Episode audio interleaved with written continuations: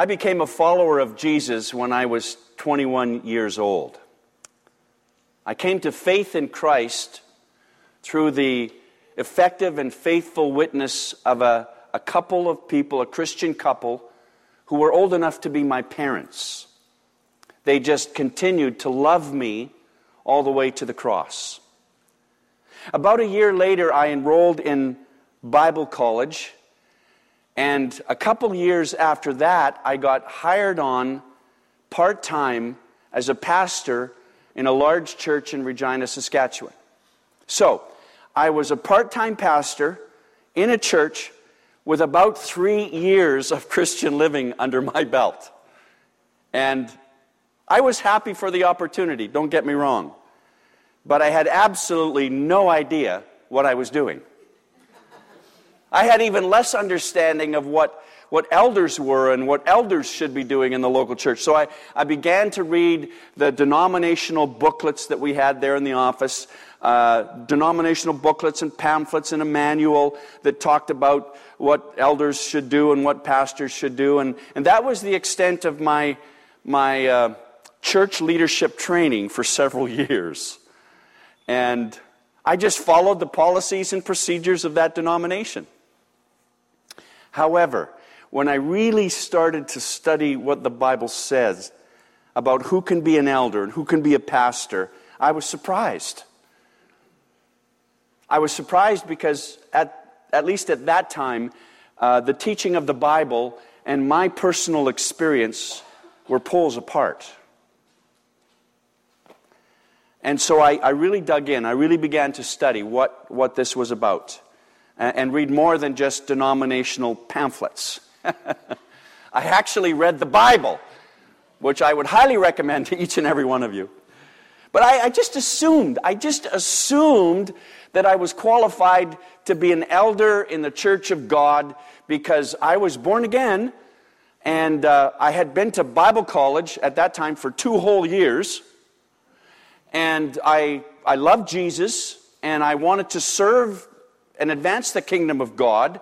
And I got hired by a local church. So, certainly that should qualify me to be a pastor, right? I assumed, I just assumed that I was qualified. And maybe some of you here today assume that you're elder material too, but, but maybe for different reasons.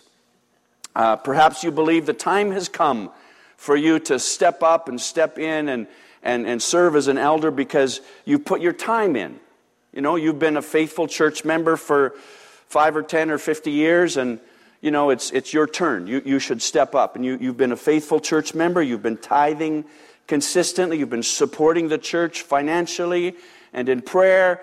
You've led a Bible study. You even hosted a small group in your home. So it's your, it's your time. It's your turn.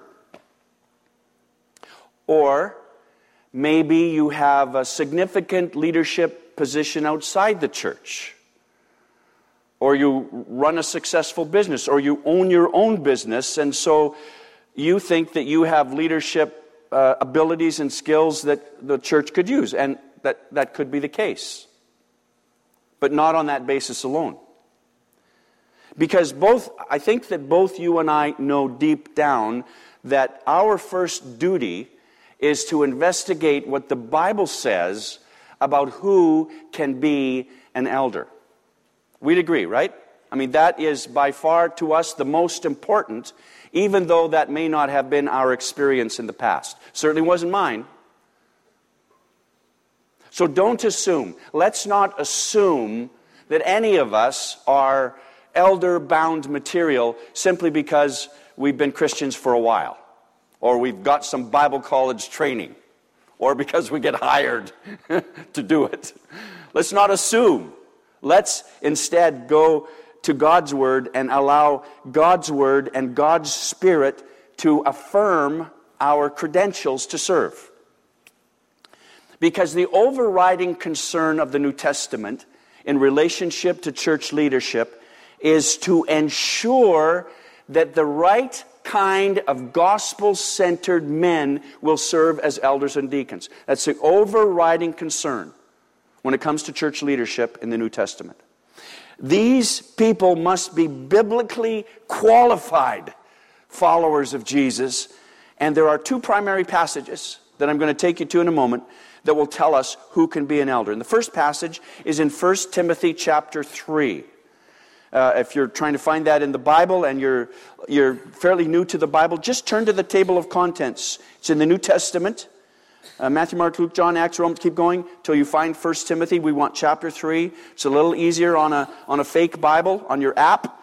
Uh, where, I, I, I just call them fake Bibles because I like paper. I like, I like this Bible. But those Bibles online and, and the Bible apps that you have uh, on your phones, excellent tools for today. 1 Timothy chapter 3, beginning at verse 1. The saying is trustworthy if anyone aspires to the task of, or the office of overseer, he desires a noble task. Therefore, an overseer must be above reproach, the husband of one wife, sober minded, self controlled, respectable, hospitable, able to teach, not a drunkard, not violent but gentle, not quarrelsome, not a lover of money he must manage his own household well, with all dignity, keeping his children submissive. For if someone does not know how to handle his own household, how will he care for God's church? He must not be a recent convert, or he may become puffed up with conceit and fall into the condemnation of the devil. Yikes. Moreover, he must be well thought of by outsiders, so that he may not fall into disgrace, into a snare of the devil. Wow. So that's the 1 Timothy 3 passage. And then when he writes to Titus, explaining how to organize churches on the island of Crete, this is what Paul says Titus chapter 1, verse 5. This is why I left you in Crete, Titus, so that you might put what remained into order and appoint elders in every town as I directed you. If anyone is above reproach, the husband of one wife, and his children are believers and not open to the charge of debauchery or insubordination. For an overseer, as God's steward, must be above reproach. He must not be arrogant or quick tempered or a drunkard or violent or greedy for gain, but hospitable, a lover of good, self controlled, upright, holy, and disciplined. He must hold firm to the trustworthy word as taught so that he may be able to give instruction in sound doctrine and also to rebuke those who contradict it. Okay. Paul does not give a detailed job description here as to what a pastor should do or what an elder should do or what an overseer should do or who they should be, but rather he, he describes the character of the one who serves in this office.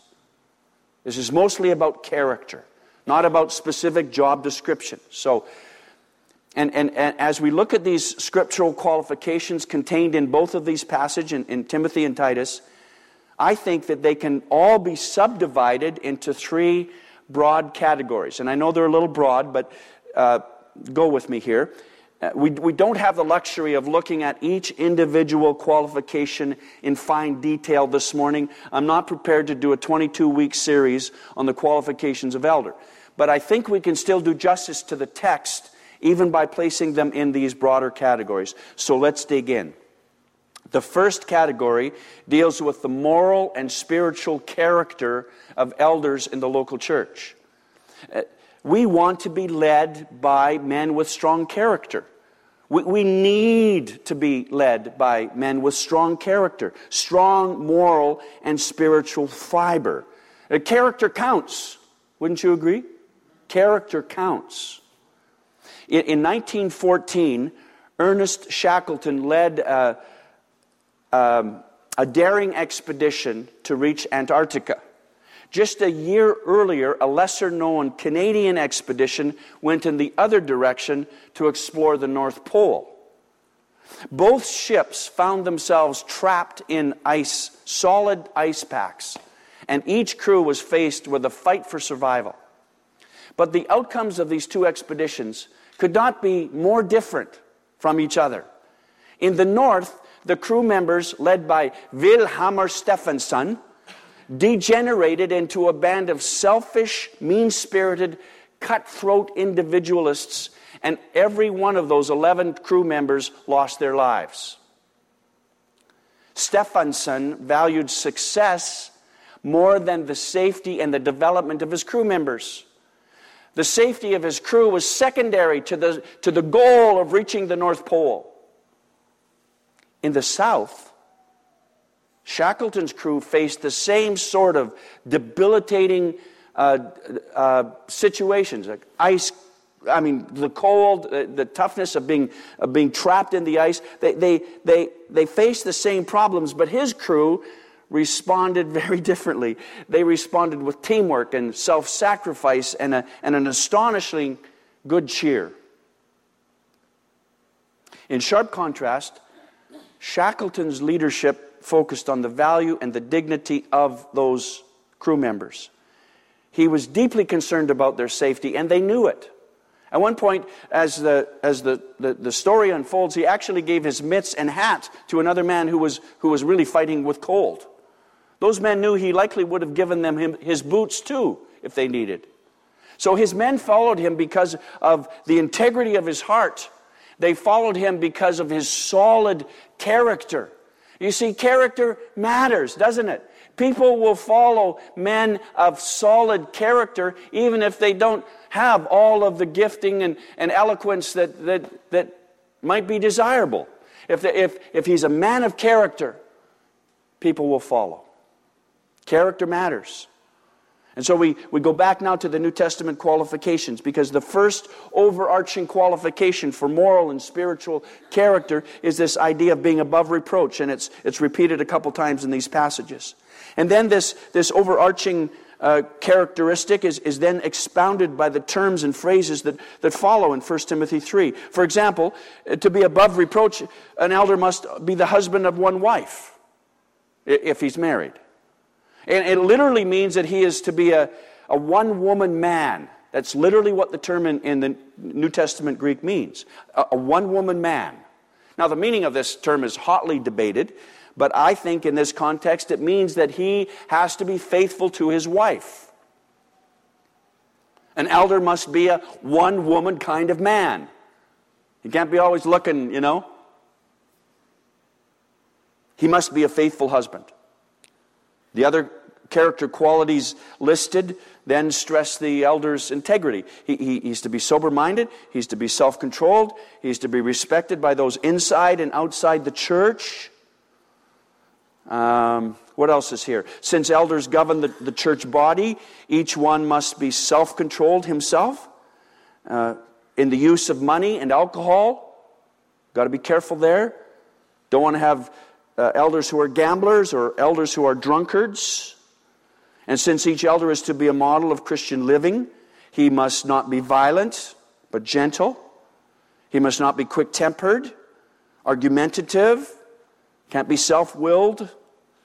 And finally, an elder must not be a new convert. There needs to be some, some proven ability to walk with God. So that's, that's generally what it means to be above reproach. He, he, he, and and, and this, this elder is not perfect. He's not a perfect man. He's not a perfect Christian because no such thing exists. Nobody's perfect. But, but he should be spiritually mature. He should be humble. He should be a time proven disciple of Jesus.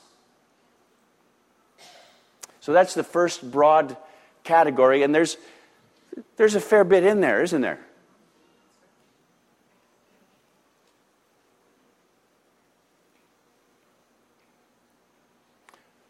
Now you see why I was surprised. Three years of Christian living under my belt, and I'm serving as a, as a pastor in a church and an elder in a church. Yeah, uh, the Bible, in my experience, were, were a ways apart, three years in. Yeah. The second broad category of qualifications could be identified as the abilities or the skills that elders must have in order to shepherd the flock. Got to have some skill. And within the lists uh, provided in the New Testament lists of elder qualifications, three requirements actually ad- address the, the abilities or the skills needed to shepherd the flock of God.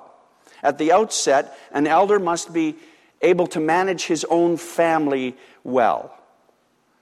Uh, the scripture states in 1 Timothy 3 he must manage his own household well with all dignity, keeping his children submissive. For if someone does not know how to manage his own household, how will he care for God's church? And there's a corollary passage with a little bit of a, a different slant to it in, in the Titus passage as well. The, the, the Puritans referred to the family as the little church. They referred to families as being like little churches. And the, the reasoning, the, the idea behind that was that if, if a man cannot shepherd his own family well, he will not be able to shepherd the family of God well either. A mother named Kathy was participating in a, a parenting class in her church. And so she explained to her six year old daughter, Kayla, that she was taking this course so that she could become a better mummy. The following Sunday, after the service, there in the lobby of the church, Kayla was upset and she had a meltdown, a major meltdown right there in the lobby of the church because she wasn't getting her own way. I know that's outside of your realm of experience, but that's actually what happened in this story. And the parents were both, you know, shh, they're trying to calm her down and get her to be quiet, but Kayla would have none of that. Tears streaming down her face. In a loud voice, she says so everybody in the lobby can hear. You told me you were taking a course to become a better mommy. Well, it's not working.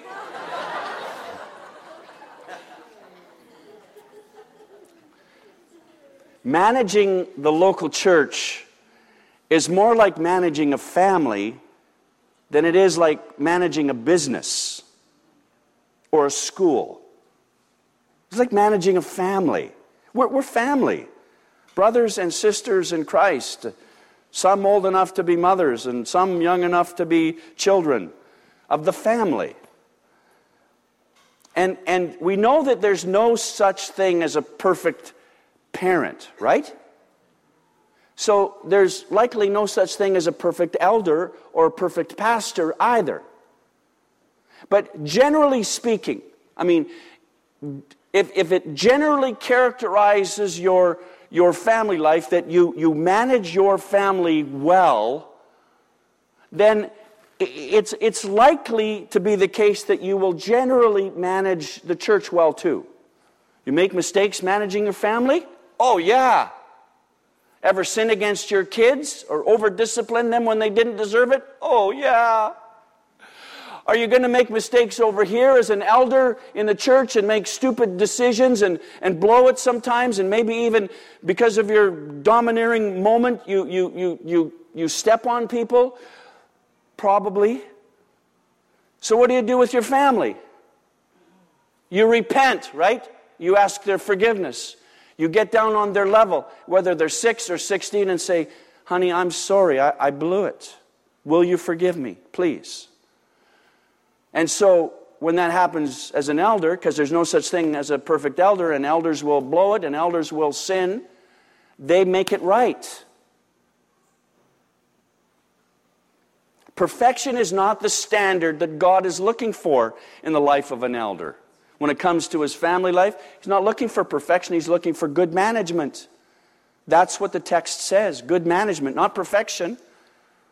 If that was the case, we might as well close up shop and all go home because there ain't nobody that's going to live a perfect life as a perfect parent or a perfect elder. Besides, Jesus met the standard of perfection for us, so we don't have to.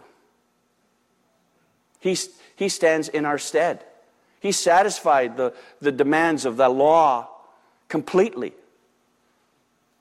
And so we live and walk in grace day by day. That sounds like good news, doesn't it? Furthermore, another skill, an elder must be able to provide a good model for others to follow.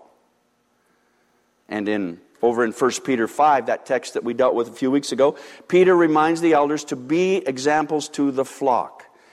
So if, if a man is not a godly model for others to follow, he probably should not be an elder, even if he's a good teacher, a good preacher, or a good leader. If he's not a good model to follow, then maybe he shouldn't be in that role. Today, men and women are, are craving, I believe people are craving for an authentic expression of the Christian life. Don't you?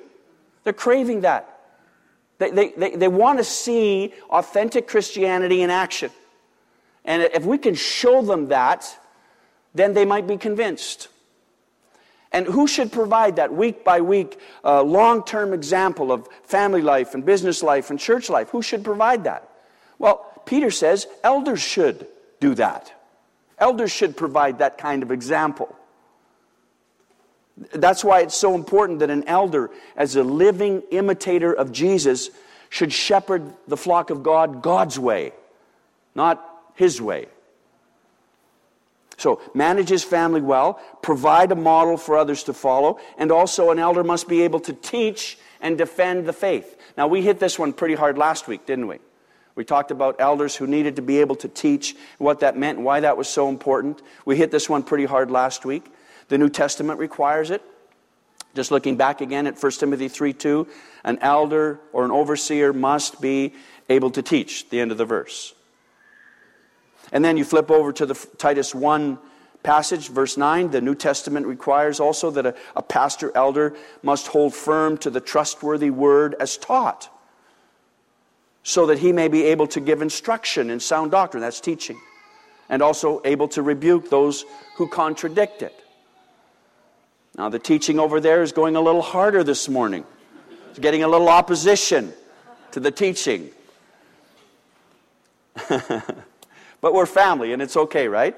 It's okay.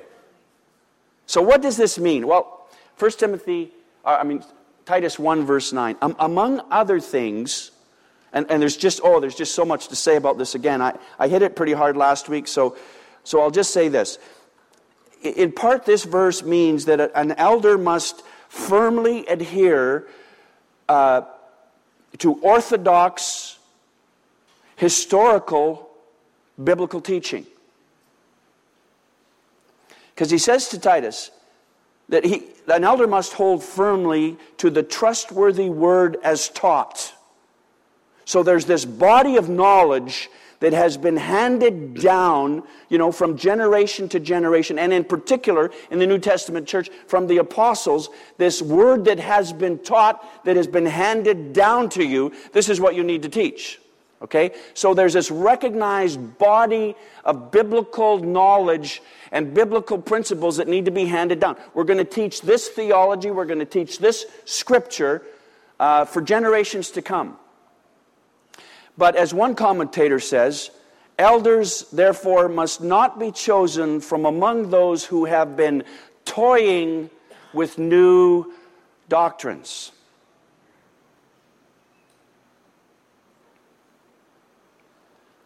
He must adhere to orthodox, historical, biblical teaching.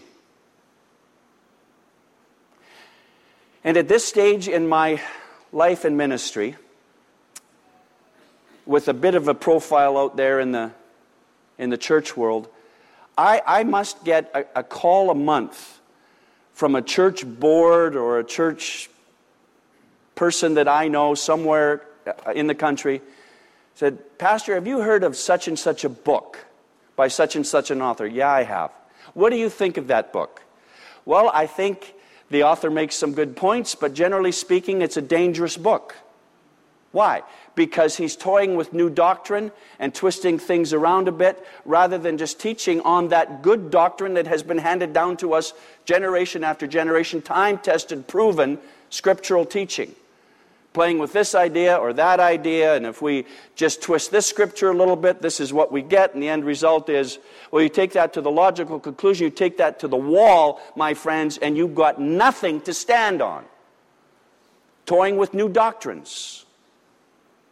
And unfortunately, some of those pastors that these people are calling me about are young men that I know. And I want to just get on the phone and say, Would you smarten up? What is your problem? People aren't enamored by fads. We can't, be, we can't raise a new generation of biblically uh, centered people on a new fad or a new book or a new idea.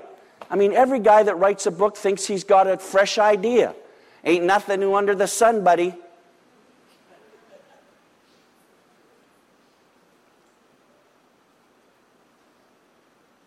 So, elders in our church, elders in our church must be characterized by doctrinal integrity. And I think this is a big difference between what, what, what, what some would call board elders and shepherd elders or pastor elders. Board elders come together once a month to make decisions about, about finances and policies and procedures. And, and somebody has to do that, but I don't think that's the role of elders deacons, trustees, directors, uh, ABC committee, XYZ committee, whatever. That's not the role of elders. Don't confuse what elders do.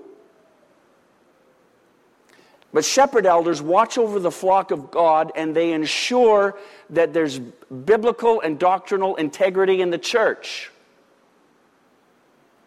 Wouldn't you love to be able to say in due time, you know, I thoroughly trust the elders of our church to keep our church on track biblically, doctrinally. Wouldn't that be great to say that?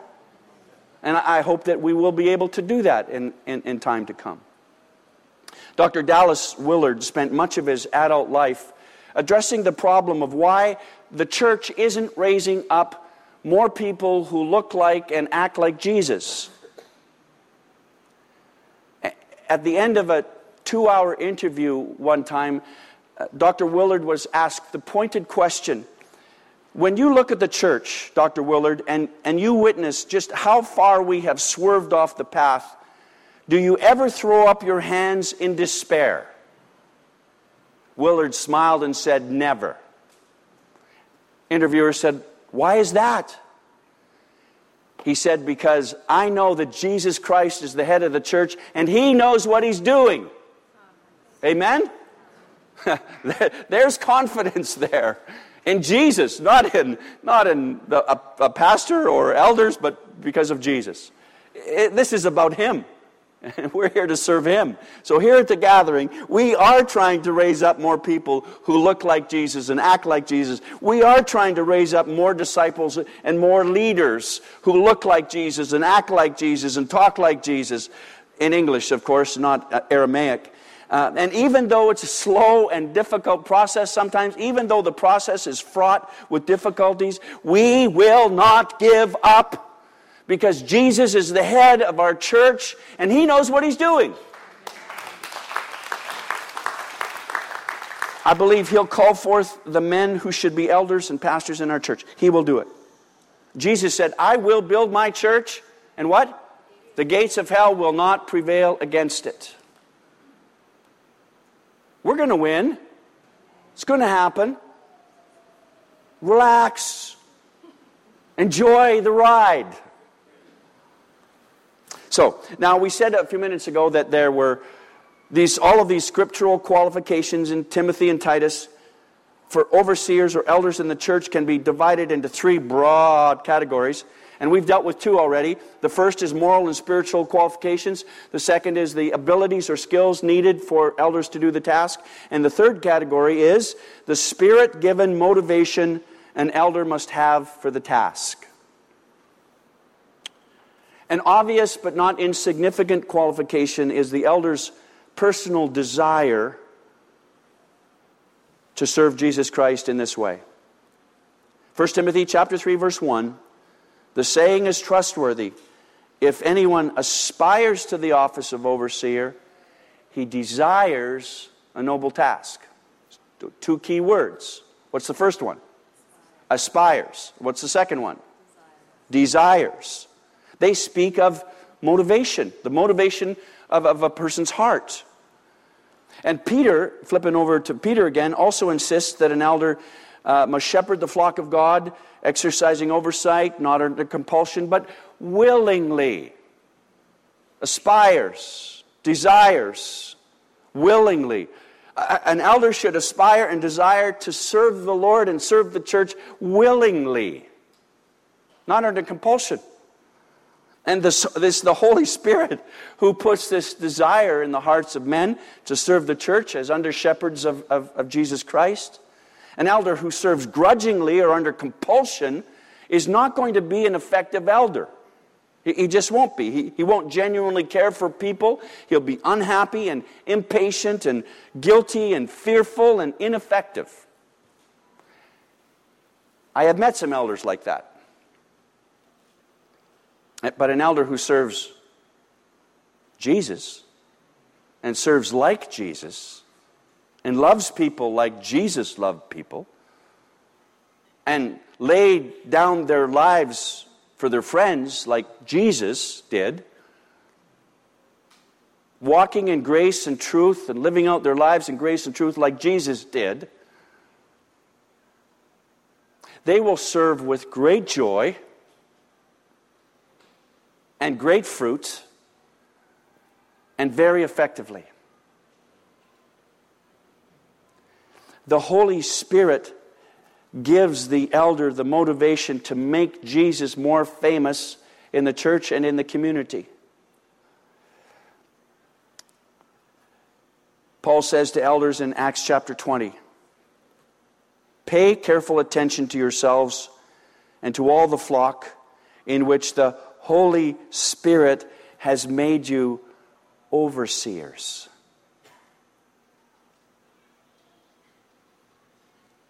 So you see, before any, before any sort of public acknowledgement of an elder in a local church, the Holy Spirit has already been at work.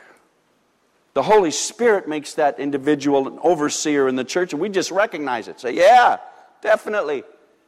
Yeah, he's definitely an overseer, definitely elder material. We can see that now.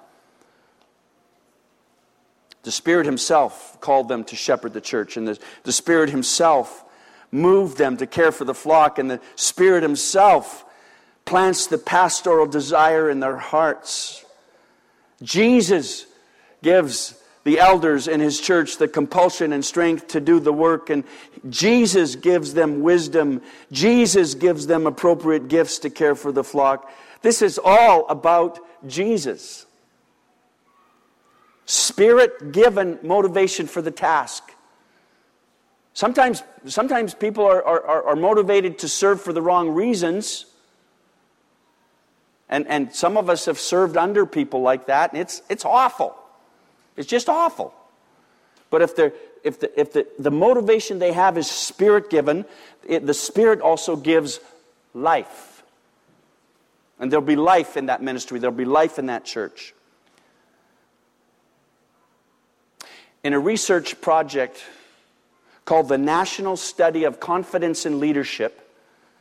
The public's confidence in political leadership is assessed every so often. I don't know how often they do it. Uh, the results, the most recent results that we have from this study are 2012. Very interesting.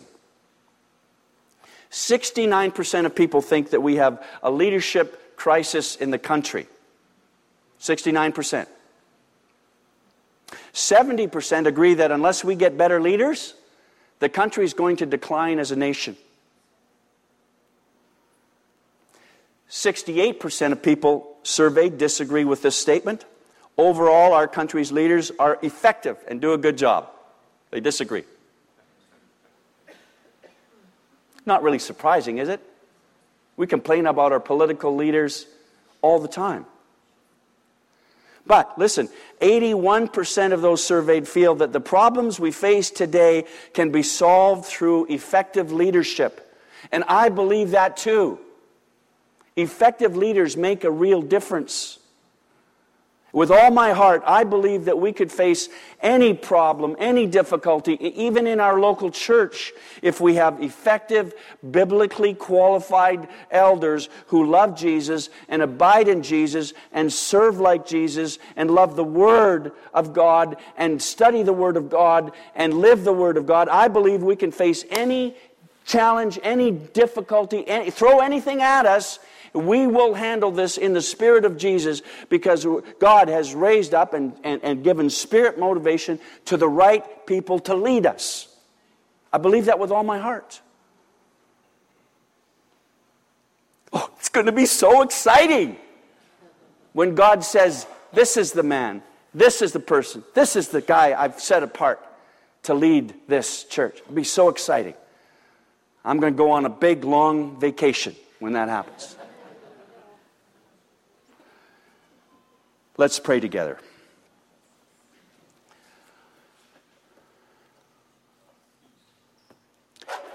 Spirit of the living God, would you fall fresh upon us this morning? Come in all of your strength. Come in all of your holiness. Come, Lord, in all of your power. And, and effectively implant your will for our church into our church. We're, we're in this mini series about biblical eldership, and we just, we just have to get it right. We know how much is, is, is weighing upon this question. We know that the stakes are very high. This is your church we're talking about. This is your church we're seeking to lead as under shepherds. So continue to work in the hearts of your people here. Set apart the right people to lead our church into the future, into much growth, into much blessing, into much mission and evangelism and discipleship and worship and all the things that we should be doing. We need biblically qualified leaders who have rich and deep moral and spiritual character. So, there. That's a big prayer that we pray in faith this morning. In Jesus' name, amen.